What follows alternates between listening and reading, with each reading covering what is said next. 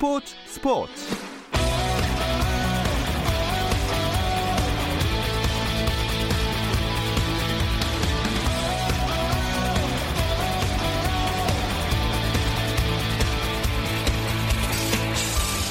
스포츠가 있는 저녁 어떠신가요? 아나운서 김종현입니다. 오늘 하루 스포츠계를 돌아보는 스포츠 타임라인으로 김종현의 스포츠 스포츠 출발합니다.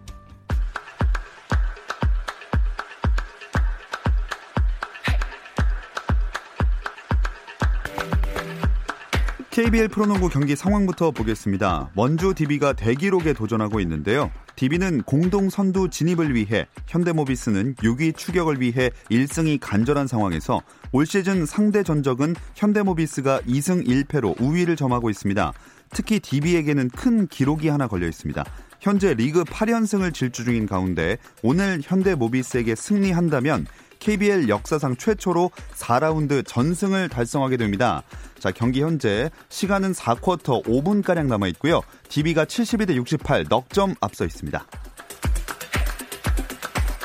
프로배구 V리그 경기 상황도 정리해 드리겠습니다. 남자부 OK저축은행 대 대한항공의 경기 3세트 진행 중이고 대한항공이 먼저 2세트를 챙겨갔습니다. 스코어는 3세트 21대 17 대한항공이 리드를 잡았습니다.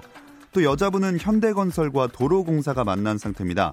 이 경기는 세트 스코어 3대 0으로 현대건설이 승리를 조금 전에 챙겨갔습니다.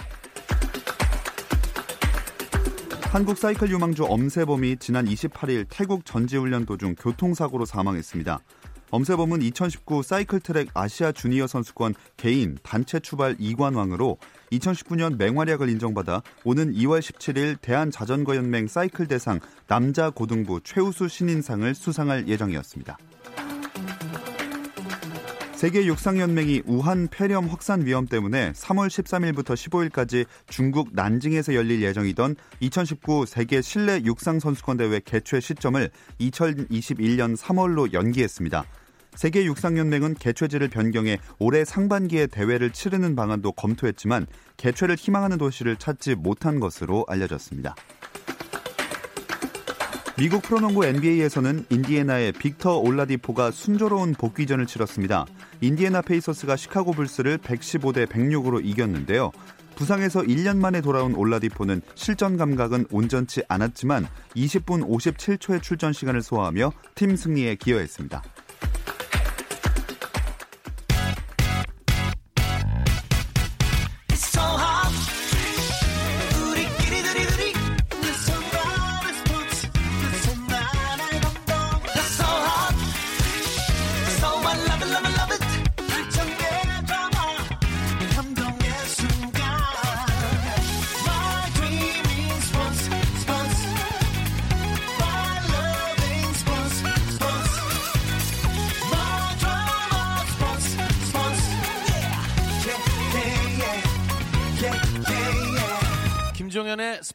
스포츠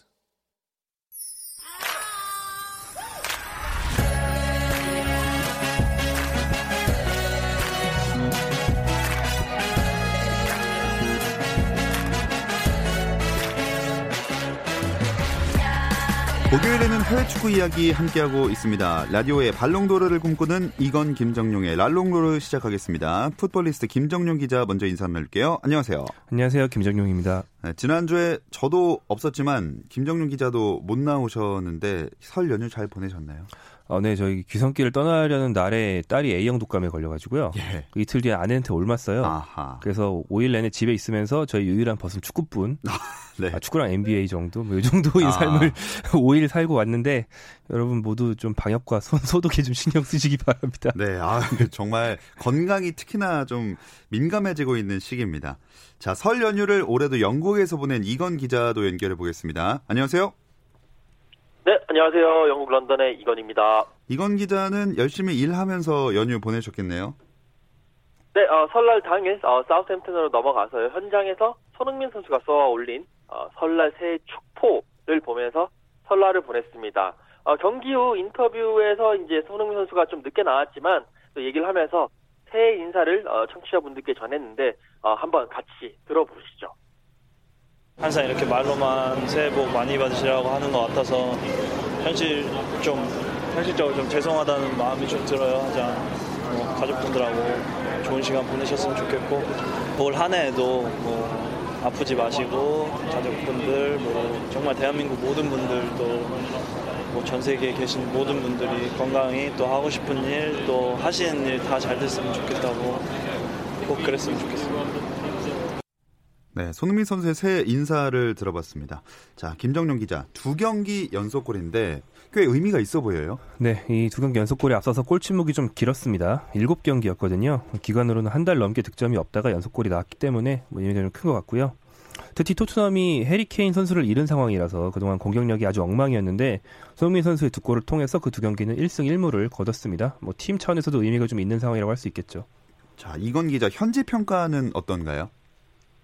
어, 그 경기 전체를 봤을 때 손흥민 선수가 앞선에 이제 전반전도 그렇고 두 개 정도의 어, 찬스를 놓쳤습니다. 처음에 이제 슈팅은 상대에게 막혔고 두 번째는 로셀소의 슈팅이 자신 맞고 들어가면서 어, 골이 취소가 되면서 좀 아쉬웠는데 결국 세 번째 골이 성공을 했다면서 이 부분이 상당히 피니시가 좋았다. 좋았던 마무리였다라고 평가를 했고요. 그 이후에도 이선에서 올라오는 슈팅을 바로 때리면서 날카로운 모습을 보이면서 전체적으로는 손흥민 선수가 다시 슈팅 컨디션을 찾았다라는 좀 평가가 많이 나오고 있었습니다. 다만 이 팀이 결국에 한 골을 먹으면서 1대1로 비기면서 이제 재경기를 하게 됐거든요. 팀이 승리하지 못했기 때문에 그 아, 멋있었던 골에 그 이제 빛이 좀 바란 상태였고요. 전체적으로는 그래도 케인이 없는 상황에서 손흥민 선수가 두 경기 연속 골을 넣으면서 열심히 토트넘의 공격을 짊어지고 가고 있다라는 평가입니다.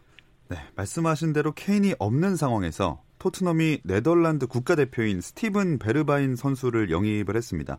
이 케인의 공백을 메우겠다는 뜻이겠죠? 네, 어, 이 선수는 한국 선수들이 많이 거쳐가서 우리에게 친숙한 네덜란드 명문 페스베 에인트호번에서 왔습니다. 23이고요.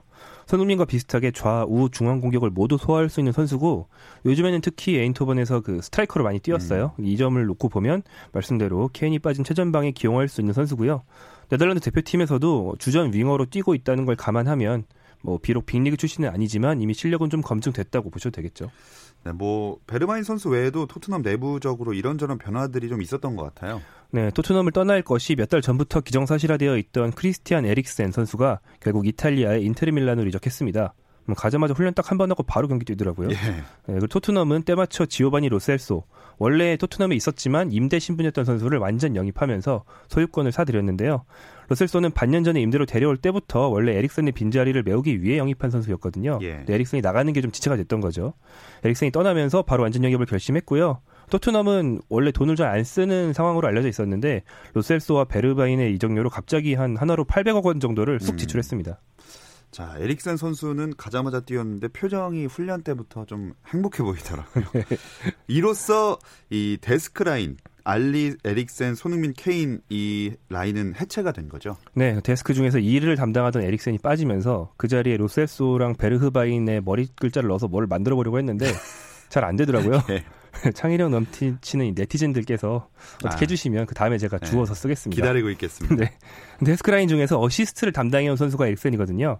에릭센이 이번 시즌만 좀 부진했지 앞선 4시즌 동안 연속으로 다 10도움씩을 넘겼는데 한 시즌만 10도움 넘기는 것도 어려운 건데 4시즌 연속이라는 건 아주 대단한 겁니다. 네. 데스크라인 중에서 어시스트 담당이었고 특히 손흥민에게 많은 어시스트를 해준 선수기 때문에 뭐 에릭슨이 부진하다가 이적한 이번 시즌 팀 자체가 좀 고꾸라지는 게 어떻게 보면 좀 당연한 거고 로셀소와 베르바인 같은 선수들을 잘 조합해서 빨리 대안을 찾아야 되는 상황이죠. 음. 일단 우리 팬들은 손흥민 선수에게 어떤 영향을 줄지도 궁금할 텐데 이건 기자 어떤 전망이 나오고 있나요? 어, 우선 에릭센 선수가 없기 때문에 이선에서 최전방으로 뿌려줄 만한 패스를 잘해준 선수의 부재 이것이 가장 뭐 손흥민 선수를 필 이제 손흥민 선수 포함해서 모든 토트넘 공격수들에게 그것은 이제 풀어야 될 숙제다. 물론 로셀소 선수가 뭐 패스 능력을 이제 가지고는 있지만 어, 에릭센 선수가 이적하기 전에 이적하기 전에 보면 에릭센 선수가 딱 교체로 들어왔을 때 그 이후에 어, 토트넘 전체의 패스의 질이 달라졌거든요. 그러니까 그런 부분을 이제 로셀소 선수가 어, 보여줘야 되고 뒤에 또 해리 윙크스라든지 또 델레 알리 선수도 여기에 조금 더 어, 힘을 보태야 된다. 좀 더 패스가 잘 돌아가게 하기 위해서 해야 된다라는 이야기가 나오고 있고 베르바인 선수가 뭐 일부 여기 영국의 매체에서는 이제 손흥민 선수를 벤치에 앉히고 베르바인 선수를 뭐 뛰게 해야 된다라고 이야기를 하고 있는데 아직까지는 베르바인 선수가 그래도 프리미어리그에 적응도 해야 되고 아마도 현실적으로는 베르바인이 왼쪽으로 가면 손흥민 선수가 오른쪽으로 가면서 어, 조금 더 시너지 효과를 내지 않겠느냐 라는 음. 그런 뭐 팬들이라든지 어, 영국 현지 언론의 어, 그런 평가 그런 예상도 나오고 있습니다. 자, 김정용 기자, 팀에선 당연히 두 선수의 시너지 효과를 기대하겠죠. 네, 뭐 경쟁보다는 같이 활용하고 싶겠죠. 뭐 케인도 없는 상황에서 뭐 번갈아 뛰는 건 사실 좀 어렵고요. 예. 그 베르바인이 오자마자 인터뷰를 했는데 어떤 선수를 만나는 게 제일 기대되냐고 토트넘 관계자가 물어봤더니 대뜸 손흥민이라고 음. 하더라고요. 역시 좀 월드스타가 아닌가. 네. 근데 이제 그 말을 하자마자 아차 싶었는지 아유 뭐라도 있고 이러면서 아, 이제 다른 다른 형들에게 밑보이면 안 된다 약간 네. 이런 느낌이었고 아무튼 이제 두 선수 모두 공격의 전 포지션을 다 소화할 수 있기 때문에 무리뉴 감독이 조화를 잘 시키는 게 숙제가 될 것 같습니다. 음. 토트넘 다음 경기가 맨시티전인데 여기서부터도 바로 출장을 하게 될까요? 네, 이 경기가 한국 시간 2월 3일 월요일 새벽 1시 30분에 열리는 경기인데요. 영입 후에 이제 며칠 훈련 시간이 있고 투입되는 거니까 예. 뭐좀 전에 말한 에릭센은 뭐 한 번 훈련 나고 투입됐는데 뭐 예. 교체 정도는 충분히 투입되지 않을까 싶습니다. 음. 다만 이제 베르바인 역시 손흥민의 기존 그 윙어 파트너였던 모우라와 좀 비슷한 면이 있는데 뭐냐면 공격력은 좋은데 수비 가담을 잘 안 해요. 네. 그 소트넘 윙어 중에서 수비 가담을 손흥민이 제일 잘하다 보니까 무리뉴 감독이 그걸 자꾸 시켜서 음. 손흥민 선수가 자꾸 뒤에 있는 현상이 요즘 발생했잖아요. 네. 그러니까 손흥민의 파트너가 모우라든 베르바인이든 상대가 맨시티 같은 강팀이라면 손흥민한테는 역시 이번 경기에서도 수비를 많이 요구할 가능성이 음. 크다. 그래서 손흥민 선수는 또 좀 희생을 해야 되지 않겠나 이런 전망이 좀 가능하죠. 그렇군요. 어, 이 맨시티전 이건 기자 여러모로 현지에서도 관심을 좀 모을 것 같아요. 네, 어, 지금 이번 라운드 25라운드에서 가장 큰 관심, 특히 또뭐 이제 프리미어리그 사무국에서도 이 경기를 일요일 오후 마지막 시간으로 잡아놨거든요. 그만큼 많은 관심을 모으고 있는데 어, 맨시티의 팩 카르디올라 감독과 그리고 토트넘의 어, 호세 무리 조세 무리뉴 감독의 맞대결 그 자체로서도 어, 상당히 감독 맞대결에 큰 의미를 부여를 하고 있고요. 뭐 토트넘 입장에서는 어쨌든 이제까지 선수단 정리를 뭐 에릭센 내보내고 뭐 베르바인 데리고 오면서 선수단 정리를 이제 지난 겨울에 못했던 것을 이제 거의 많이 하고 있는데 현재 5위거든요. 어, 맨시티전을 잡아야지 어, 4위 첼시를 따라잡으면서 어쨌든 그 챔피언스리그 진출권을 이제 뭐 노려볼 수 있는데 그 부분에 있어서도 많은 관심이 모아지고 있는 것이 사실입니다. 네, 이번 시즌 맨시티가 꾸준하게 2위 자리를 지키고 있는데 1위 리버풀과 차이가 워낙 커서 딱히 주목받을 일이 없는 것 같아요. 리버풀이 오늘 또 이겼죠?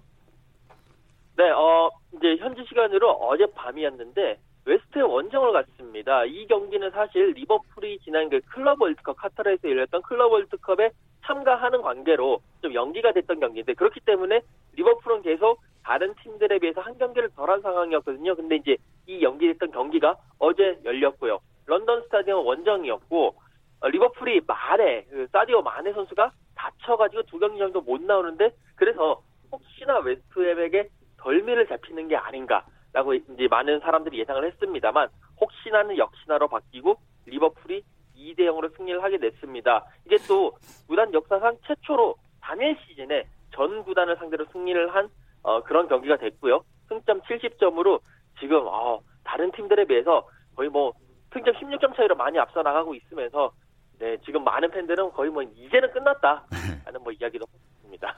김정용 기자가 봐도 이쯤 하면 리버풀 우승 얘기해도 되지 않을까요? 뭐 이쯤이 아니고 작년부터 얘기했어도 되는 네. 것 같고요. 이 정도면 뭐 우승 트로피에 리버풀 정도까지는 네. 새겨놔도 되고요. 주장 핸더슨이거든요. 핸더슨 선수는 이제 훈련 한 30분 정도 덜 하고 우승 트로피 멋있게 드는 연습을 좀 미리 해놔도 아무도 뭐라고 하지 않을 수준이다. 네. 이렇게 말씀드릴 수 있겠습니다. 아, 그래도 리버풀 팬들은 좀 조심스러울 수 있을 것도 같은데 현지에서 어떤지 이건 기자, 이 팬들 다 우승 확신하나요? 어, 제가 한 석, 한 두 달 전에 리버풀을 갔을 때는 리버풀 팬들이 아직까지는 자기는 입을 닫고 있겠다라고 이야기를 했는데 네. 현재 저희 통신원 이야기를 들어보니까 지금은 뭐 이제는 리버풀 우승이다. 여기서 설마 북부라지면 리버풀 해체해야 된다. 이제는 우승할 수밖에 없다. 라는 그런 분위기라고 전해 들었습니다. 어, 해체까지. 어, 이제는 사실 무패를 하느냐 마느냐 이걸 것 같은데요. 리그 경기는 아니지만 맨체스터 더비도 있었죠? 네, 어, 어제 같은 시간에 이제 맨, 맨, 맨시티 홈구장이었던 이티하드 스타디움에서 어, 맨체스터 시티와 맨체스터 유나이티드의 리그컵 4강 2차전이 있었습니다. 이 경기에서는 맨체스터 유나이티드가 1대 0을 승리를 했습니다. 하지만 1차전 때 어, 맨시티가 3대 1로 승리를 했기 때문에 1, 2차전 합계로 맨시티가 3대 2로 승리하면서 이제 그 결승에 올라가게 됐고요. 결승 상대는 애스턴 빌라고. 근데 여기서 이 경기에서 보면 맨시티 팬들이 약간 응원을 하면서 한, 한 명이 양팔을 옆으로 벌린 채 비행기가 떨어지는 듯한 그런 제스처를 취했거든요. 음. 이게 이제 맨유가 1958년도에 유로피안컵 8강을 마치고 귀국하던 중에 독일 미넨에서 이제 그 추락 사고가 있었는데 그 미넨 참사라고 부르는데 이거를 이제 조금 어 조롱한 게 아니냐라는 그 논란이 일면서 특히나 맨시티 팬들은 지난해 12월에 맨체스터 유나이티드와의 더비 당시에서 프레드에게 그 맨유 선수죠 인종차별적 구호를 했기 때문에 그때 논란이 된 적이 있었거든요. 어 그것 때문에 지금도 더 논란이 되면서 이 맨시티 팬을 꼭 찾아서 꼭 징계 뭐 꼭 처벌을 해야 된다. 라는 그런 지금 많은 논란과 그런 부정적인 여론들이 일고 있습니다. 네, 스포츠는 정말 즐기면서 봐야지 어느 정도 선을 넘어서면 안 되는 것 같습니다. 어, 프리미어리그 이야기를 하다 보니까 뭐 이적 시장 그리고 기성용 선수 소식도 궁금한데요. 이 소식은 잠시 쉬었다 와서 짚어보겠습니다.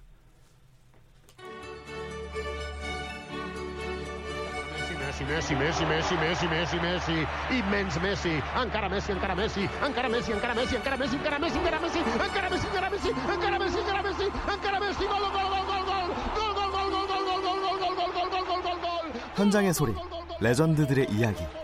스포츠 스포츠에서 모두 다 만나보세요. 김종현의 스포츠 스포츠. 해외 축구 이야기를 나누는 라디오의 발롱도르, 이건 김정용의 랄롱도르 함께하고 계십니다. 어, 김정용 기자, 유럽 이적 시장 마감 시한이 얼마 안 남았죠? 네, 어, 현지 시간 1월 31일까지, 그러니까 1월 마지막까지거든요. 유럽 5대 리그는 다 통일을 했습니다, 이번에는. 31일 밤 11시까지인데요. 이게 한국 시간으로 치면 이튿날 아침 7시까지가 됩니다. 음, 앞서 토트넘의 이적 현황을 전해드렸지만 이번 겨울 이적 시장에서의 이동들을 좀더 짚어주시죠. 어, 네, 어, 가장 좀 비싸게 이동한 선수는 맨유가 영입했습니다. 브루노 페르난데스라는 포르투갈 대표 플레이메이커인데 5,500만 유로나 주고 데려왔습니다. 네. 이적 조건을 만약에 충족하면 한화로는 거의 1천억 원까지도 올라갈 수 있는 대형 이적이고요. 어, 과연 페르난데스가 맨유의 플레이메이커 갈증을 해결해 줄지 좀 지켜볼 만하고 황희찬의 두 동료 공격수가 이적했다는 건 뭐 이렇게 알려져 있죠. 미나미노 선수가 리버풀로 갔고 홀란드 선수는 도르트문트로 갔습니다. 홀란드는 도르트문트 가자마자 첫 경기 해트트릭, 두 번째 경기 두 골 넣으면서 뭐 돌풍을 일으키고 있고요. 또 바이에른 뮌헨은 오른쪽 측면 수비수가 좀 급했는데 레알 마드리드의 후보 수비수였던 오드리오솔라를 임대 영입하면서 급한 불을 껐습니다. 음. 근데 이건 기자 기성용 선수의 이적 소식이 안 들리네요. 네, 원래 당초 들리는 이제 이야기로는 이제 이번 주 아니면 지난주 정도에 어, 기성용 선수가 이적하고 새로운 팀을 찾을 것이다. 라는 이야기들이 많이 들렸거든요. 그래서 좀 기대를 많이 했는데 아직까지도 어, 뭐 어떤 이야기가 나오지 않고 있어 오피셜도 안 나오고 있고요. 지금 사실 그 스코틀랜드 명문 팀인 그 셀틱 예전에 이제 기성용 선수가 뛰었는데 어, 여기서 기성용 선수를 데리고 가겠다라는 현지 보도들이 꽤 많이 나왔거든요. 그런데 기성용 선수가 지금 주급으로 어, 일주에 한 9천만 원 정도를 받고 있습니다. 그 정도의 주급이 조금 셀틱으로서는 부담스럽다. 음. 그래서 이제 개인적인 그 주급 협상이 잘 안 되고 있다 라는 그런 이야기들이 나오면서 좀 지지부진한 그런 상황이고요. 그 외에 뭐 MLS 그 이제 미국의 MLS라든지 또 다른 어 나라 뭐 포르투갈, 오스트리아, 러시아 등에서도 어 기성용 선수에게 좀 관심을 가지고 있다는 얘기가 나오는데 일단은 기성용 선수가 지금 여기서는 이제 31일까지지만 그 뭐 오스트리아인지 포르투갈인지 러시아라든지 이런 리그는 그 다음 달까지 겨울 이적 시장을 넣어 이제 열어놓고 있거든요. 그렇기 네. 때문에 조금은 아직 한 달 정도 예를 들어서 잉글랜드라든지 이 무대는 못 가더라도 다른 유럽으로 갈 때는 조금 한 달 정도의 시간이 더 남아 있기 때문에 그렇게 급할 것은 없다. 음. 어, 라는 뭐 그런 분석도 나오고 있다. 하지만 그래도 지금은 기성 선수 입장에서는 빨리 사기 행성질 정하는 것이 기성 선수 본인에게도 좋고 어, 지켜보고 있는 기다리고 있는 팬들에게도 좀 좋지 않을까 싶습니다. 네, 빠른 오피셜이 등장했으면 좋겠습니다. 어, 이제 김정용 기자와 함께 다른 우리나라 선수들 근황을 짚어볼게요. 이재성 선수가 도움을 기록했네요. 네, 홀슈타인 킬과 다름슈타트의 독일 2부 경기였는데요. 오늘 새벽에 열렸습니다. 이재성 선수는 이제 홀슈타인 킬의 주전 어, 공격수죠. 예. 이재성이 전반 30분 페널티 박스 근처에서 그 특유의 왼발로 감아차는 크로스를 올렸고 동료 선수인 스테판 테스커가 헤딩으로 마무리하면서 홀슈타인이 선제골을 넣었습니다. 다만 이제 결과는 1대1 무승부였고요. 어, 이재성 선수의 도움은 정규리그에서는 3호, 컵대회 포함하면 이번 시즌 4호 어시스트가 됐습니다. 이 경기에서 코리안 더비가 성사됐잖아요. 네, 다름슈타트에는 백승호 선수가 있거든요. 어, 다만 좀 아쉬웠던 게 둘 다 선발로 뛰면서 코리안 더비가 성사는 됐는데 백승호 선수가 전반 38분 일찍 교체되면서 맞대결이 좀 일찍 끝났습니다. 백승호 선수가 뭐 별 부상은 없었던 걸로 알려져 있는데 그냥 전술적인 이유로 교체됐기 때문에 약간 좀 아쉬운 상황이었죠. 네, 사실 선수 입장에서는 조금 자존심이 상할 수도 있는 상황인데 그래도 인터뷰 보니까 의연하게 나름 대처를 하는 모습을 볼 수 있었습니다. 이건 기자 그리고 정우영 선수가 임대로 바이에른 뮌헨 2군으로 가게 됐습니다. 네, 어, 이번 그 태국에서 열렸던 AFC 23세 이하 챔피언십에서도 정우영 선수에게 거는 기대가 컸습니다만 조금 아쉬웠는데 이제 프라이부르크 올 시즌을 앞두고 프라이부르크에 이적을 했습니다만 계속 경기를 못 뛰고 있고 한 경기 정도 출전을 하고 아예 리그는 뛰지 못했던 그런 상황이었는데 결국 원래 그 정우영 선수를 데리고 있던 그 바이에른 뮌헨에서 아 이렇게는 안 되겠다 뭐 그런 여러 가지 판단을 했나 봐요. 특히 또 바이에른 뮌헨 2군이 지금 3부 리그에서 이제 소속되어 있는데 거기에서 지금 16위로 강등 위기거든요. 이럴 때 우리를 구원해줄 선수는 어, 정우영 선수밖에 없다라는 판단을 내려서 일단 바이에른이 2군 바이에른 뮌헨 2군에서 뛰게 하고 있고 그러면서 다시 경기력을 이렇게 많이 뛰게 해서 경기력을 끌어올린 다음에 어, 일단 선수를 살리고 봐야 되지 않겠느냐라는 그런 판단을 내린 것 같습니다. 프라이부르크 입장에서도 어차피 지금 못 뛰고 있는 선수 그냥 이렇게 임대로 보내가지고 경기력 살려서 다시 돌아온다면 자기네들한테도 좋은 거니까 여러 가지 뭐 바이에른 뮌헨 2군이라든지 프라이부르크라든지 정우영 선수라든지 이 3자에게 모두 윈윈윈 되는 어, 그런 효과를 낳을 것 같습니다. 그럼 바이에른 뮌헨 2군에서는 붙박이 주전으로 뛸 가능성이 높은 건가요? 어, 지난 그러니까 프라이부르크에 가기 전에 이제 바이에른 뮌헨 1군으로 올라가기 전에 계속 2군에서 정우영 선수가 어, 좋은 모습 보이고 에이스로 활약을 했기 때문에 일단 기본적으로 그 자리에서는 정우영 선수가 분명히 이제 그 붙박이로 뛰면서 계속 컨디션도 끌어올리고 팀 순위도 어, 아마 끌어올리지 않을까라는 음. 예상을 하게 됩니다. 자 그리고 라리가 발렌시아 이강인 선수는 최근 꾸준하게 그라운드에 모습을 보이고 있죠. 네, 어, 제 이제 그 스페인 레온의 그 에스타디오 레이노 데 레온이라는 곳에서 이제 열렸던 3부 리그 팀이죠. 쿨투라 레오네사와의 그 원정 경기 국왕컵 어, 16강 경기였는데 여기에 이강인 선수가 선발로 출전했습니다. 어, 진 이제 국왕컵에서는 이강인 선수가 계속 두 경기 연속 선발로 출전을 하고요. 11월 달에 어, 이제 허벅지 부상에서 복귀한 이후에도 어, 국왕컵에서 중용을 받으면서 확실히 그래도 바, 발렌시아가 이강인 선수를 자신들의 계획 안에 어, 넣고 있다라는 것을 증명을 했고요. 어, 이강인 선수는 선발 출전해서 6킥 4분을 뛰었는데요. 어, 경기는 이 발렌시아가 조금 3부 리그 팀을 상대로 좀 고전을 하면서 결국 승부차기 끝에 이기면서 음. 위로 올라갔습니다. 자, 그러면 김정윤 기자 이번 주말 우리나라 선수들의 경기 일정 짚어주시죠. 네, 어, 시간 순서대로 중요한 경기를 좀 보겠습니다. 토요일 밤 11시 30분에 마인츠와 바이에르민의 경기가 있고 마인츠 소속이 지동원 선수가 있는데요.